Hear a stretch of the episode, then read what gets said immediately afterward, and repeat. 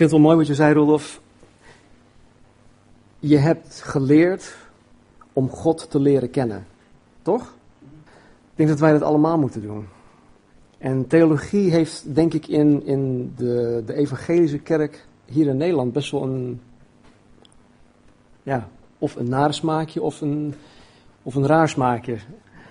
Ik heb wel eens gehoord dat, ehm, dat mensen eigenlijk uh, ontmoedigd worden om theologie te gaan studeren of om theologen te zijn. Maar theologie betekent gewoon wat, wat Roelof ook zei: God bestuderen, God, God leren kennen. Dus wij horen allemaal stuk voor stuk, elke christen hoort een theoloog te zijn. Dat is nou theoloog. Theoloog, Oh, oké. Oké.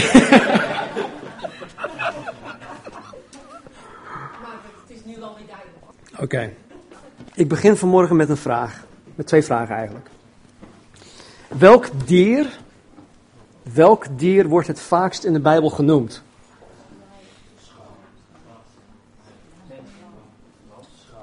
Schaap, lam. Lam is een schaap. ik, ik, schaap, lam, leeuw, wat dan meer? Duif. Ezel. Oké. Het dier dat het vaakst in de Bijbel genoemd wordt is het schaap. Schaap. Schaapje. Tweede vraag. Met welk dier worden Gods kinderen in de Bijbel vergeleken? Schapen, lammeren, ja. Nog andere antwoorden? Oké, nogmaals, schapen. Hoe vinden jullie het om vergeleken te worden met schapen? En nogal dolle wezens, Ja.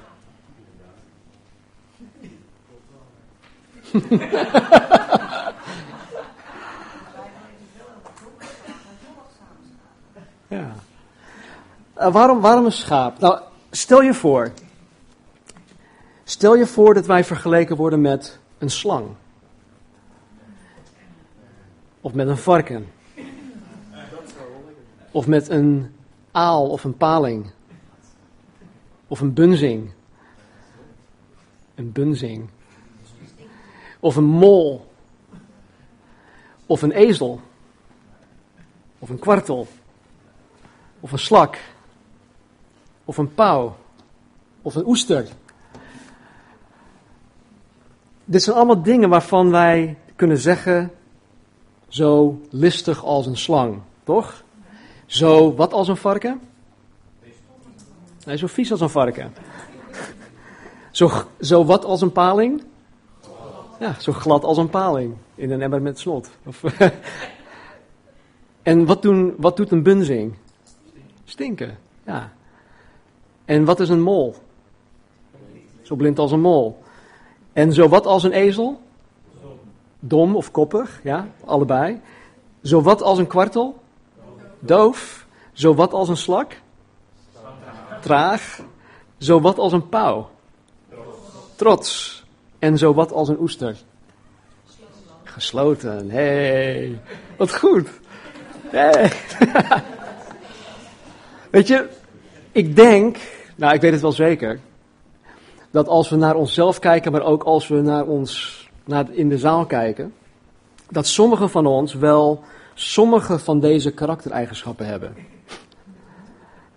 Maar het is niet Gods bedoeling dat wij zijn zoals deze dieren.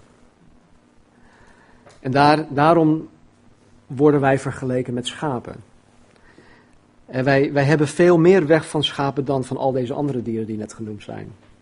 En vandaar dat God zichzelf ook vergelijkt met een herder. En niet zomaar een herder, maar zoals wij vanmorgen ook zullen zien, de goede herder. Nou, ik geloof dat na afloop van deze preek wij het ermee eens zullen zijn dat God zijn kinderen, en wij die in Jezus Christus geloven, terecht vergelijkt met schapen. En niet met deze andere dieren. Nou, vanmorgen vieren we ook het Heilige Avondmaal. En we doen dat ten eerste omdat Jezus het van ons vraagt. Sterker nog, hij gebiedt het ons. We doen het ook om het ons van, omdat het ons van binnenin verandert. Het doet iets met ons van binnenin. Het maakt ons een beter mens. En als je je hart ervoor openstelt en de betekenis, de ware betekenis van de elementen je eigen maakt, dan zal je Jezus opnieuw gaan zien. Je zal hem opnieuw gaan zien. Dan wordt zijn schoonheid, zijn liefde, zijn trouw. Al deze dingen die door de dagelijkse beslommeringen wazig worden, of wazig kunnen worden, die worden weer op scherp gezet. Ze worden weer helder. Het is net alsof je een, een nieuwe bril krijgt. Ik bril vanaf sinds um, ehm, 2004 of zo. En um, ja, een bril die, die, die gaat bij mij twee of drie jaar mee. En dan moet ik weer dingen laten checken. En als ik dan een nieuwe bril krijg, besef ik pas hoe slecht mijn oude bril was.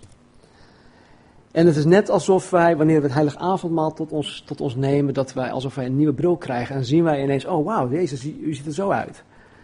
U bent zo groot, zo liefdevol, zo genadig.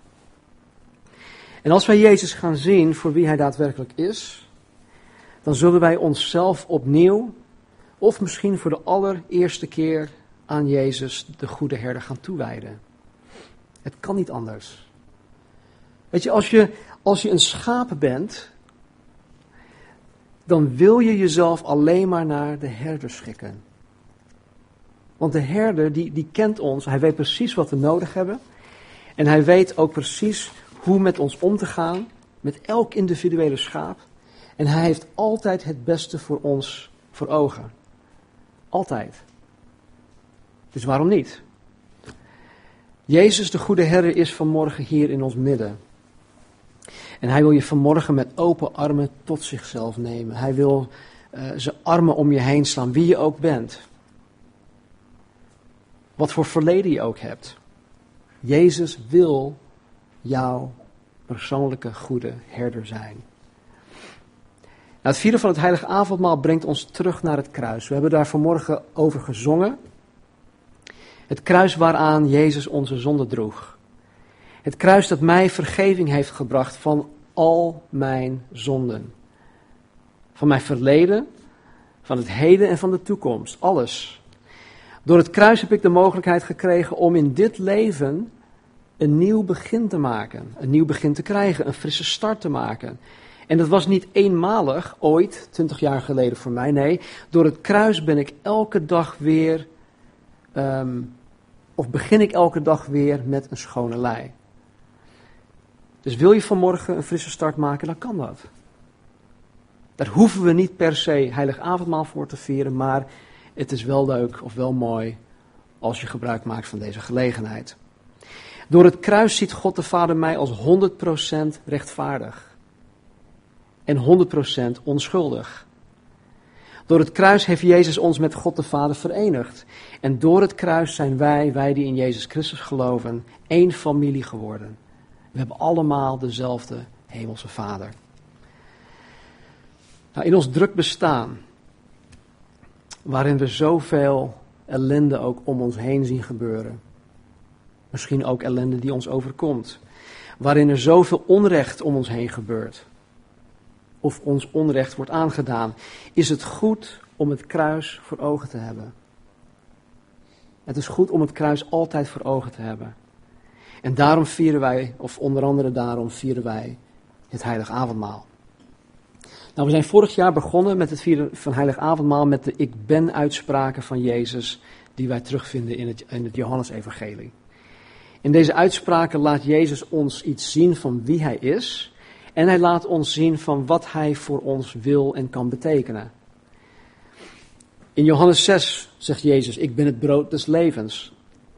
In hoofdstuk 8 zegt hij, ik ben het licht der wereld. In hoofdstuk 10 zegt hij, ik ben de deur. En vervolgens ook, ik ben de goede herder. In hoofdstuk 11, ik ben de opstanding en het leven. Hoofdstuk 14, ik ben de weg, de waarheid en het leven. In hoofdstuk 15 zegt Jezus, ik ben de ware wijnstok. Al deze ik ben uitspraken hebben een heel specifiek doel met ons voor ogen. En stuk voor stuk kan zo'n ik ben uitspraak en de betekenis daarachter ons leven op elk gebied radicaal veranderen. Het kan ons leven compleet verbeteren. We hebben tot nu toe gekeken naar de eerste drie. En vanmorgen gaan we kijken naar de vierde. En dat is de ik ben uitspraak waarin Jezus zegt ik ben de goede herder. Uh, mocht je Bijbel meegenomen hebben, dat zou ik uh, trouwens wel doen als je hier naartoe komt. Um, sla je Bijbel open op Johannes hoofdstuk 10.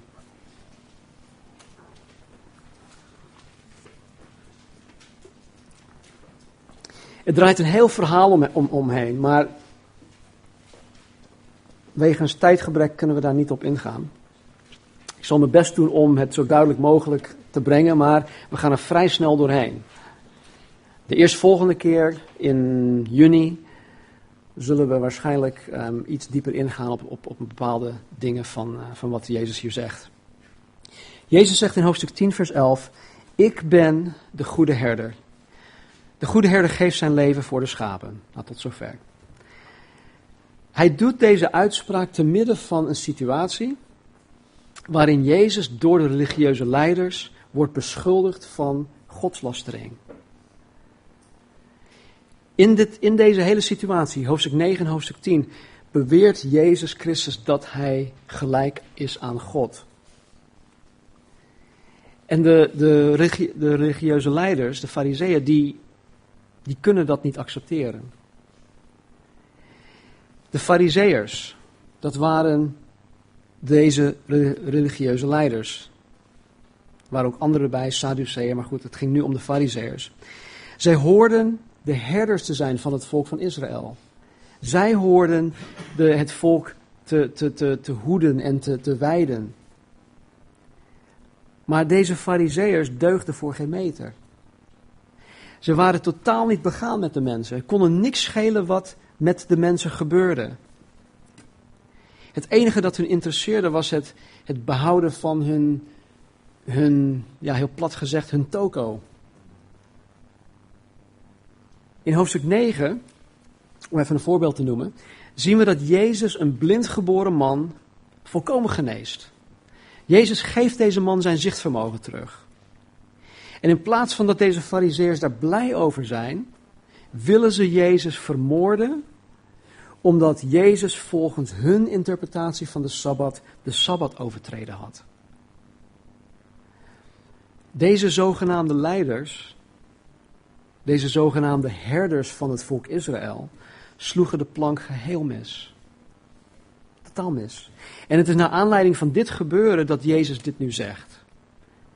Lees, lees Johannes hoofdstuk 9 en hoofdstuk 10. Wanneer je, wanneer je thuis bent. En hij zegt hier, ik ben de goede herder. Nou, het woord goede heeft niet de bedoeling om Jezus hier af te schilderen, schilderen als de ideale herder. Alhoewel Jezus dat wel is. Hij zegt er niet van, ik ben de beste, ik ben de goede herder. Nee, dat was niet zijn bedoeling. Het woord goede, dat Jezus hier gebruikt wordt, of het Grieks woord, dat Jezus hier gebruikt, geeft heel duidelijk aan dat hij de unieke goede herder is, die door God de Vader naar de aarde toegezonden is. Er is maar één. En hij vervult die plaats. Hij is het. En hij, en hij zegt dit in tegenstelling tot de valse leiders, de valse um, herders van het volk Israël, de Fariseërs. Nou, rond 580 jaar voordat Jezus Christus als mens op aarde kwam, had God beloofd dat hij zelf, dat God zelf um, als herder zijn schapen zou hoeden en weiden. In Ezekiel 34:11 staat dit. Dit zegt God de Heere. Ik zal zelf naar mijn schapen omzien en ik zal zelf voor ze zorgen.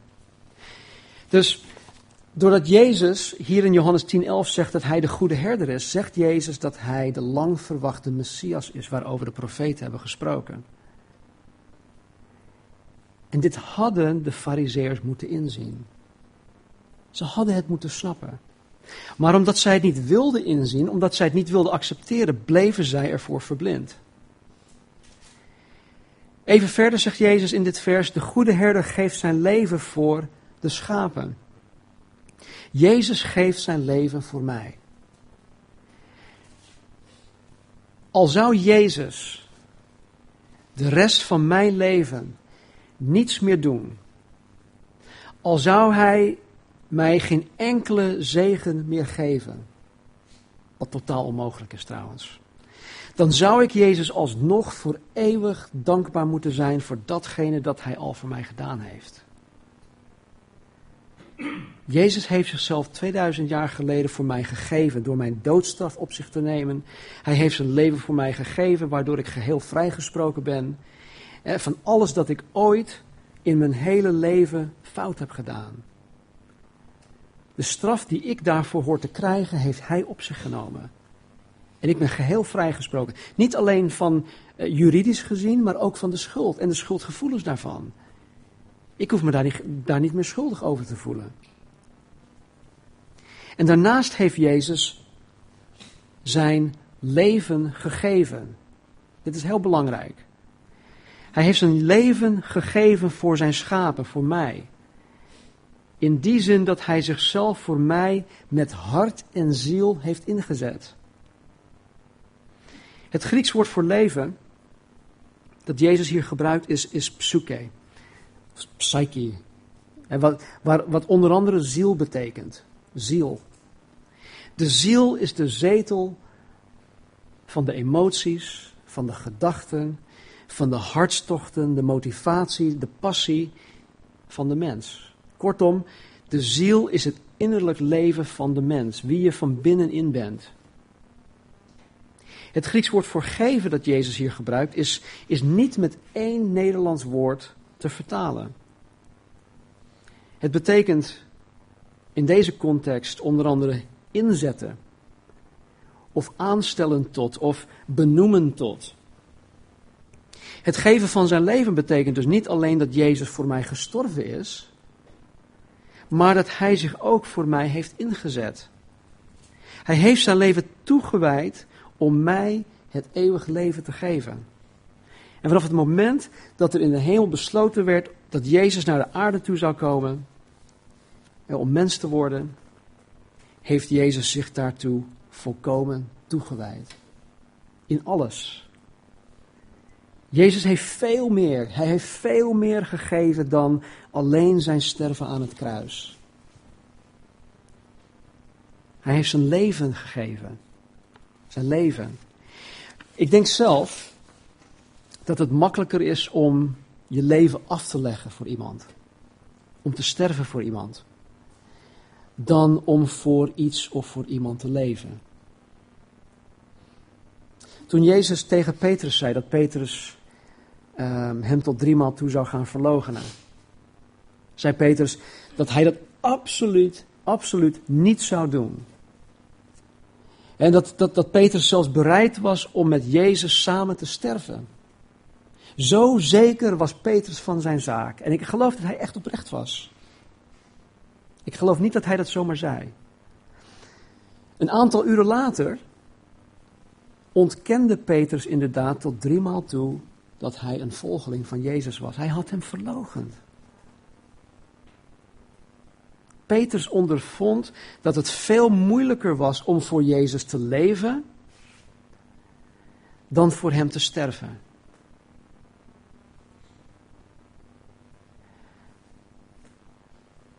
Uiteindelijk werd Petrus ondersteboven gekruisigd. Maar niet voordat hij ondervond hoe moeilijk het is om voor Jezus te leven, dag in en dag uit. Ik weet ook zeker dat het voor ons moeilijk is, of om voor ons ook moeilijk is, om voor Jezus te leven. Om met al onze emoties, gedachten, onze hartstochten, onze motivatie en passie, om met hart en ziel ons gehele leven in te zetten voor Jezus. Ik weet dat dat moeilijk is. Wij, zoals Petrus, zeggen ook dat wij hem nooit zullen verloochenen. We hebben gezongen, ik leef alleen voor u. Maar uit de 24 uren die wij per etmaal geschonken krijgen, Hoeveel tijd besteden wij daadwerkelijk aan Jezus? Hoeveel uur per dag ben je in gesprek met Hem door middel van gebed?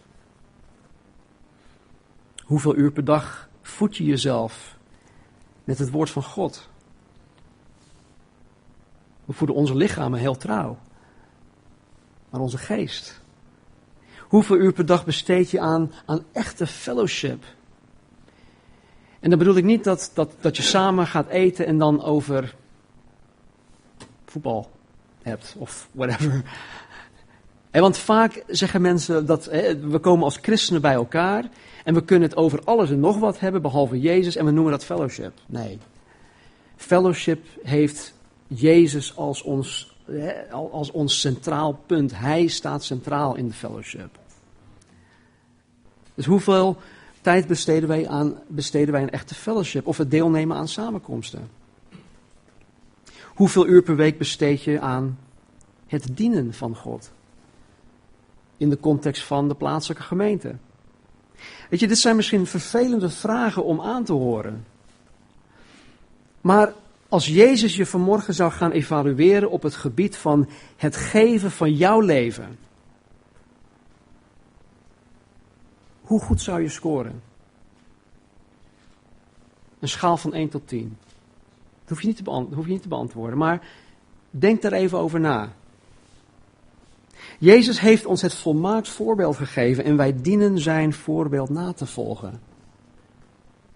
Hij heeft de lat heel hoog gelegd.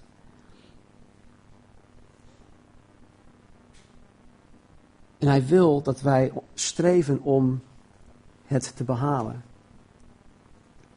In vers 14 zegt Jezus: Ik ben de goede herder en ik ken de mijne en word door de mijne gekend.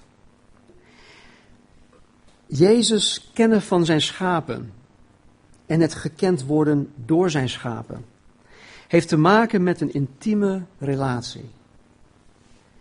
En daarmee bedoel ik voornamelijk emotioneel en geestelijk. En natuurlijk is God geïnteresseerd in ons lichaam, in, ons, in onze fysieke noden en zo, maar de, het kennen van en de relatie heeft, heeft voornamelijk te maken met wie wij van binnenin zijn.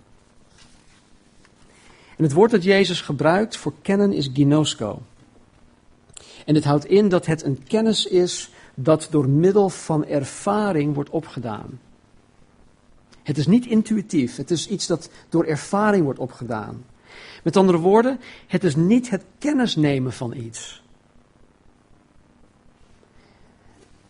Jullie, degene die nog niet in Ziegen zijn geweest voor de conferentie. Nooit, nog nooit. Die hebben in de afgelopen jaren wel wat dingen van ons gehoord over hoe dat gaat. Nou, jullie hebben kennis genomen van ons over hoe het daar is gegaan. Maar tot je, totdat je daar zelf naartoe gaat, weet je eigenlijk helemaal niks. Ken je het ook niet. Dus het is niet uh, het, het kennisnemen van iets. Het is niet hetzelfde als het kennen van koningin Beatrix. Wij allen zijn met haar bekend. Maar geen van ons kent haar persoonlijk. En geen van ons kent haar intiem. Deze ginosko-kennis waarmee Jezus mij kent en ik hem ken, is niet iets dat ik uit een, een, een boek kan leren. Sorry, Rolof. Dat, ik, ik, bedoel het op, ik bedoel dit. Ik kan uit een boek leren dat God genadig is.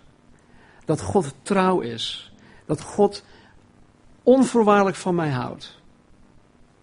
Maar totdat ik in een, mezelf in een situatie bevind waarin ik zijn trouw persoonlijk ervaar, ken ik het misschien hier wel theoretisch of als een, als een concept, maar ik ken het niet zoals Jezus het hier bedoelt. Het is theoretische kennis, of het is geen theoretische kennis. Deze ginosko heeft te maken met het delen van je leven. En als je vanmorgen een schaap bent, dan kent Jezus jou persoonlijk en jij kent Hem persoonlijk. De een, de een kent Jezus iets beter dan de ander, maar Jezus kent in ieder van ons gelijk. Nou, door dagelijks met Jezus op te trekken, leer je Hem kennen. Je komt erachter dat Hij onvoorwaardelijk van je houdt. En het is niet zo alleen maar omdat het hier staat in de Bijbel. Nee, je leert dat kennen. Je leert dat Hij met je begaan is tot in de kleinste detail van je leven. Dat Hij bij machten is om je te beschermen. Voor alles. Om voor jou te zorgen. Om jou het ware en het eeuwig leven te geven. Psalm 23 is geschreven door een volwaardige schaap. Een volwaardige schaap. Een schaap die God persoonlijk heel intiem kende. En door God gekend was. Ik wil het voorlezen. Er staat een psalm van David. De Heere is mijn herder. Mij zal niets ontbreken. Hij doet mij neerliggen in grazige weiden. Hij brengt mij zacht naar, naar zeer stille wateren. Hij verkwikt mijn ziel. Hij leidt mij in het spoor van de gerechtigheid omwille van zijn naam. Al ging ik door een dal van de schaduw van de dood, ik zou geen kwaad vrezen, want u bent met mij. Uw stok en uw staf, die vertroosten mij. U maakt voor mij de tafel gereed voor de ogen van mijn tegenstanders. U zalft mijn hoofd met olie, mijn beker vloeit over. Goedheid en goede tierenheid zullen mij immers volgen, al de dagen van mijn leven. Ik zal in het huis van de Heere blijven tot in lengte van dagen, tot in eeuwigheid. Nou, omwille van de tijd kan ik daar niet dieper op ingaan, maar wat ik wel wil zeggen is dat als je vanmorgen een schaap bent en als je de goede herder niet op deze wijze kent, dan doe je jezelf gigantisch tekort. Dan doe je jezelf gigantisch tekort. Als je vanmorgen niet met overtuiging kan zeggen dat Jezus jouw herder is en dat jou niets ontbreekt, dan wordt het echt tijd dat je daar iets aan gaat doen. Want nogmaals, je doet jezelf, en niet alleen jezelf, maar je doet de mensen in je, in je leven, je doet de mensen om je heen, doe je gewoon tekort. Als Jezus niet jouw herder is. Terug naar Johannes, vers, uh, hoofdstuk 10, vers 27. Jezus zegt, mijn schapen horen mijn stem en ik ken ze en zij volgen mij. Schapen. Nu heb ik het weer over de dieren, niet over ons. Maar schapen zijn hypergevoelig voor de stem van hun herder. Ze kunnen misschien nog beter dan, dan voice recognition, hè, uh, stemherkenningssoftware, de stem van hun herder herkennen, herkennen. Je kan, als een herder heel intiem is met zijn kudde, dan kan je geen enkel schaap van die herder foppen. Want de schapen herkennen de stem van hun herder. En Jezus zegt hier dat zijn schapen zijn stem horen. En het betreft hier niet alleen het waarnemen van klanken, maar het onderscheiden van alle facetten van zijn stem. Elke intonatie, elke vibratie, alles van zijn stem. En het, het omvat ook het begrijpen, het kennen van wat door Jezus gezegd wordt. Dus het is niet alleen het, het, het, het, waarnemen van klanken, maar het is het snappen, het toe-eigenen van wat er gezegd wordt. De inhoud van wat gezegd wordt. En het gevolg daarvan is dat de schapen van Jezus hem volgen. Hij zegt, mijn schapen horen mijn stem, ik ken ze en zij volgen mij. Nou, ik geloof op basis van de Bijbel en mijn persoonlijke relatie met Jezus, met de goede herder, dat Jezus zijn schapen wil leiden. Dat hij voor zijn schapen wil zorgen. Dat hij zijn schapen het eeuwig leven geeft, het ware leven. Ik geloof ook dat wij, wij die zijn schapen zijn, dit en nog veel meer over Jezus hebben ontdekt. Door de jaren heen. En dat wij daar ook, dat wij daar ook naar leven. Door de jaren heen hebben wij Jezus leren kennen. En, en wat doen wij? Wij volgen Hem en wij leven daar ook naar. Wij volgen Jezus. Maar weet je, Jezus is constant op zoek naar verdwaalde schapen. Want er zijn schapen die verdwalen. Dat zijn dan de, de, de eigenwijze schapen. De koppige schapen. Die hun eigen weg gaan. En Jezus is constant op zoek naar deze verdwaalde schapen. En hij wil deze verdwaalde schapen in zijn armen nemen en hij wil ze toevoegen aan de kudde. Het is een parabel of een, een, gelijkenis waarin Jezus spreekt als een herder honderd schapen heeft en één verdwaalt, zal hij dan de 99 niet op die plek laten en achter de verdwaalde schaap achter, uh, achteraan gaan? Ja, Jezus is constant op zoek naar verdwaalde schapen. En zijn roepstem gaat vanmorgen uit naar ons en het gaat uit naar de verdwaalde schapen. En, je, en, en Jezus zegt, kom naar mij toe. Allen die vermoeid en belast zijn, ik zal je rust geven. Ben je vanmorgen vermoeid en belast? Spelen er momenteel dingen in je leven waarvan je gewoon moe bent? Ik heb in mijn leven heel veel dingen waarvan ik gewoon, man, wat ben ik, wat ben ik moe. Ik ben hier zo moe van. Zo vermoeid. En zo belast. En dan is, het zo'n, is dit zo'n heerlijke uitnodiging van Jezus die zegt, kom tot mij. Ik moet constant naar Jezus toe komen, want ik word constant vermoeid en constant word ik belast.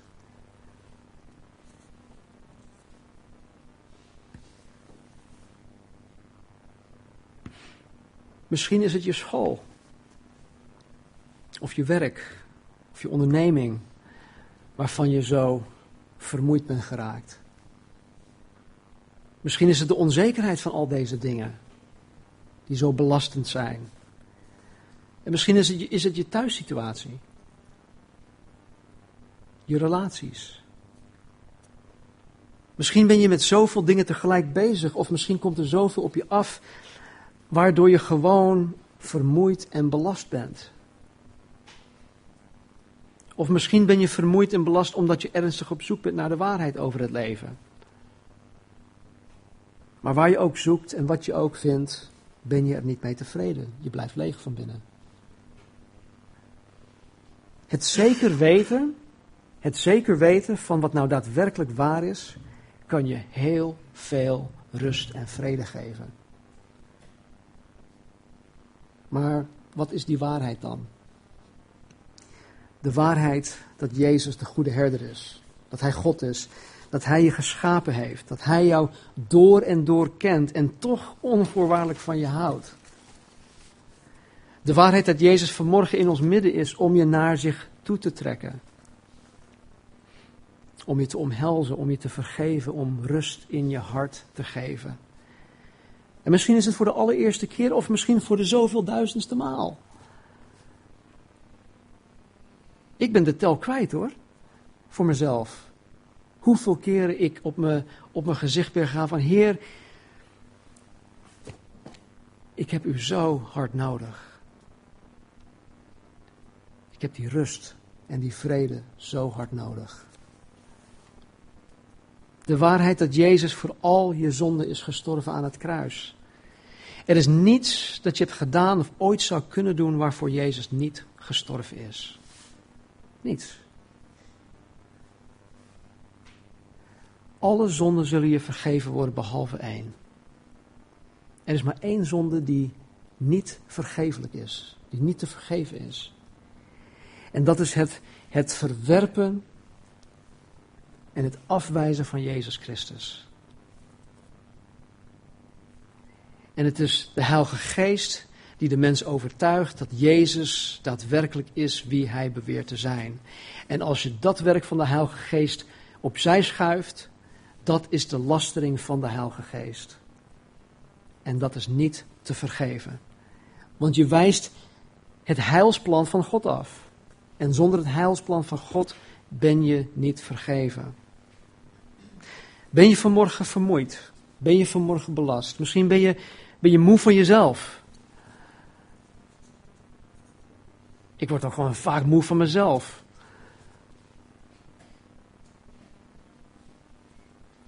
In het Engels hebben we een gezegde: It's not easy to be me. Het is niet makkelijk om mij te zijn. Ik zit continu in de knoop met mezelf. En soms word ik er zo moe van. Misschien ben je zwaar belast door jezelf, door je eigen ik. Nou, wil je vanmorgen rust vinden? Wil je vanmorgen een frisse start maken?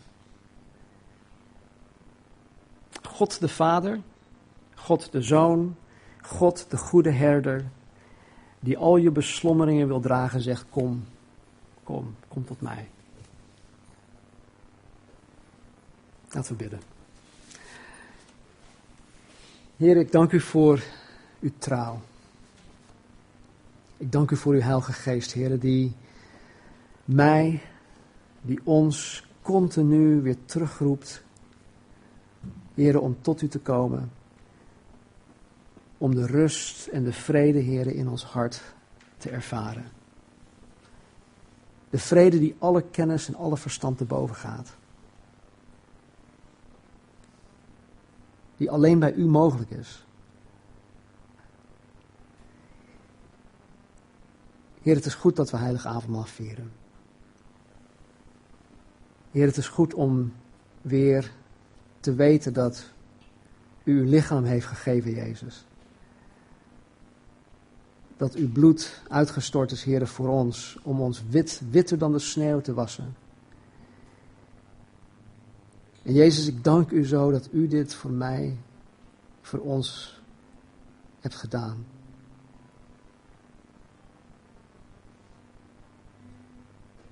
Heer, help ons om u te zien. Heer, laat ons zicht op u door niets, Heer, beperkt of belemmerd of verhinderd worden. Heer, als u naar mij kijkt door de bril van Jezus, dan, dan ziet u mij als 100% volmaakt, 100% rechtvaardig. Maar Heer, als ik naar mezelf kijk, dan, dan, dan zie ik een zondig mens die dag in en dag uit met mijn vlees worstelt. En dus heren, als wij onszelf zo zien, heren, niet waardig, niet als een schaap, maar misschien als de andere dieren. Heren, help ons om onszelf ook door uw ogen te zien. Heren, zodat wij ja, die rust kunnen vinden, Vader. En Heer, terwijl we het heilige avondmaal nuttigen, Heer, geef ons vanmorgen, Heer, een frisse start. Geef ons, Heer, vrijheid. Geef ons bevrijding van de lasten, Heer, die we dragen. De vermoeidheid, Heer, die wij ervaren. En zo, Heer, hoe we op dit moment ook in het leven staan, in ons geestelijk leven staan, Heer, laat vanmorgen ja, een, een, een, een, nieuwe, een nieuwe dag zijn, heren, waarin wij totaal um, vernieuwd en verkwikt zullen worden, omdat wij vanmorgen met een schone lei beginnen. En alles dat achter ons ligt, heren, help ons om niet terug te kijken. Maar heren, om vooruit te kijken, om omhoog te kijken, heren, naar u. Dus help ons, Vader. Dank u voor uw trouw, dank u voor uw liefde. En Heer, ik dank u dat u mijn goede herder bent. Heer, laat mij, laat ons meer en meer uh, Psalm 23 zien, Heer, als werkelijkheid. Dat wij dat van harte, Heer, mogen zeggen met overtuiging. Dank u wel, Heer. We bidden, Heer, voor een ieder. Laat niets ons belemmeren om, Heer, tot de tafel des Heren te komen. Laat niets, Heer, ons belemmeren om een volwaardige schaap te zijn. Heer, want we doen onszelf, we doen anderen om ons heen en we doen u vooral, Vader, u tekort. Dank u wel, Vader. In Jezus' naam. Amen. Nou, terwijl het worshipteam ons voorgaat in het zingen van een aantal liederen, neem alsjeblieft de tijd vanuit je eigen stoel om in stilgebed dingen met God op orde te stellen. Jullie weten allemaal hoe je week, de maand die achter je ligt, hoe dat is gegaan. En Satan weet dat ook heel goed. En Satan die legt er altijd een uh, schepje bovenop. Om schuld op te leggen. Maar Jezus zegt: Kom. Beleid je zonde tot God. Geef toe dat je een zondaar bent. En dat je Hem en Zijn vergeving gewoon keihard nodig hebt. Laat God weten dat je er spijt van hebt. Vraag Hem om vergeving. Als je een verdwaald schaap bent, keer je terug. Laat Jezus je vanmorgen tot zich nemen en laat Hem je goede herder worden.